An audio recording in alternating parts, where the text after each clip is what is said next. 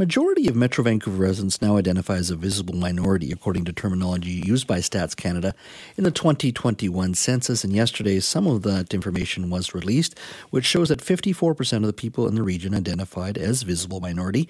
That's up from 49% in 2016. Uh, most uh, of our new immigrants, of the 155,000 new immigrants that have come to Vancouver in the past five years, uh, majority of them have been India and Indian of Indian heritage and Chinese heritage. In fact, that's just over 60,000 um, uh, residents. Now, our next guest has been around BC politics, and in recent and in a recent piece in the Daily Hive, discussed how the election outcomes are finally reflecting BC's growing ethnic diversity. Joining me now is Simrath Grewal, who is a senior consultant at Earnscliffe Strategy. Simrath, thank you for joining us today. Great to be here, Jazz. Uh, I gotta say, uh, long time listener, first time guest, so it's really great to be here. well, good to have you. So let's uh, talk a little about about yesterday's numbers.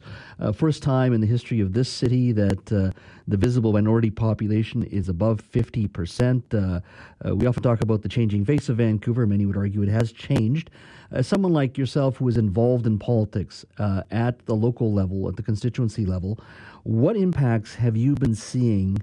Uh, that this diversity is having uh, on, on, elections at a local level? As I said in my op-ed, one of the biggest changes this municipal election cycle wasn't just in the candidates that were successful; it was in who was turning out to vote and who they were voting for, uh, and the implications of that um, are actually quite visible. Uh, in Vancouver, you have Ken Sim. In your hometown of Williams Lake, you have Surinder Paul Rathor as mayor and that extended throughout the province, including a number of millennials uh, that were elected. And all of this is important not because we need to hit a quota or something like that. It affects public policy. You make better public policy when you reflect the people that you seek to govern at the decision making table. Because everyone has different approaches and different issues when it comes to housing, transportation, the economy, healthcare. Um, and, and I think having that diversity at that decision making table is going to change how we look at those issues and, and deal with them. Mm-hmm. Uh, do you think we do a, a, good enough job in reflecting though that diversity at the council level, at the provincial legislature, or the federal, uh, or at our federal government as well, or do you think still think there's more to be done? Oh, there's definitely more to be done. I, I think I think this, the results of, of this municipal election were a good start, um, but there are still many places that don't reflect the true diversity of their communities uh, and that, the same goes for um, whether it's the federal levels of government or provincial levels of government. Um, it, it, it, needs to start with our elected officials, but run through um, the, the staff that's there, the, the, the department decision makers that exist.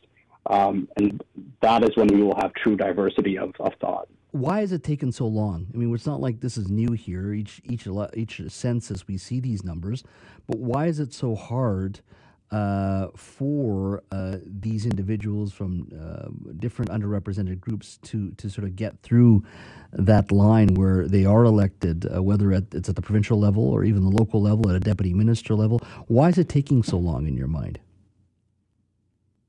Well, I think just like anything else in politics and, and government, change happens at a, at a at a pretty slow pace. Uh, and I think there's a number of barriers that, that have been broken, uh, but still need to be broken. Uh, and one of them is how do you recruit people? How do you reflect the languages, the context, the cultures of different kind of communities that you're seeking votes from in your campaigns? Um, and I think a lot of work needs to be done there some good work is happening.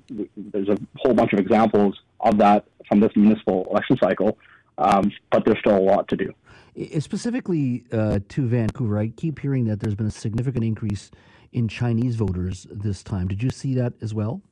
Yeah, we need to drill more deeper into getting that census data that would show us uh, the exact numbers of turnouts. But what we can see is the campaign that Ken Sim and ABC ran truly reflected that diversity uh, of Vancouver in their campaigns. Mm-hmm. We saw some poll, polling that come come out that said that Ken Sim and his campaign were 30 points ahead um, um, compared to other communities in Vancouver. The the issue of diversity. When you look at our provincial legislature, you see an NDP that is very diverse, or significantly more diverse than the BC Liberals. Um, they're in opposition now. Uh, there has been you know significant talk, particularly among its leader, uh, that uh, that he will be pushing for greater diversity. Why do you think it's taken that party so long?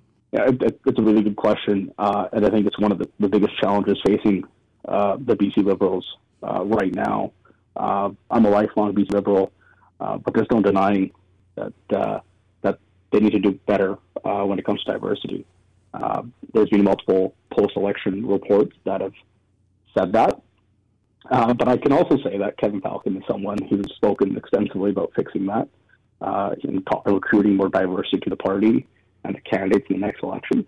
Uh, I, have also seen him in his leadership campaign have a campaign team that was almost exclusively uh, made up of racialized British Columbians. Uh, and I think that was a big part of the, the win he had. Um, I have faith in him because he's done it with a campaign team that I was proud to be a part of. Um, and we know the BC Liberals have a, a, lot of opportunities and a lot of open seats right now uh, to recruit that diversity. So I think we got to stay tuned until 2024, and I think that they recognize um, the importance of, of correcting that.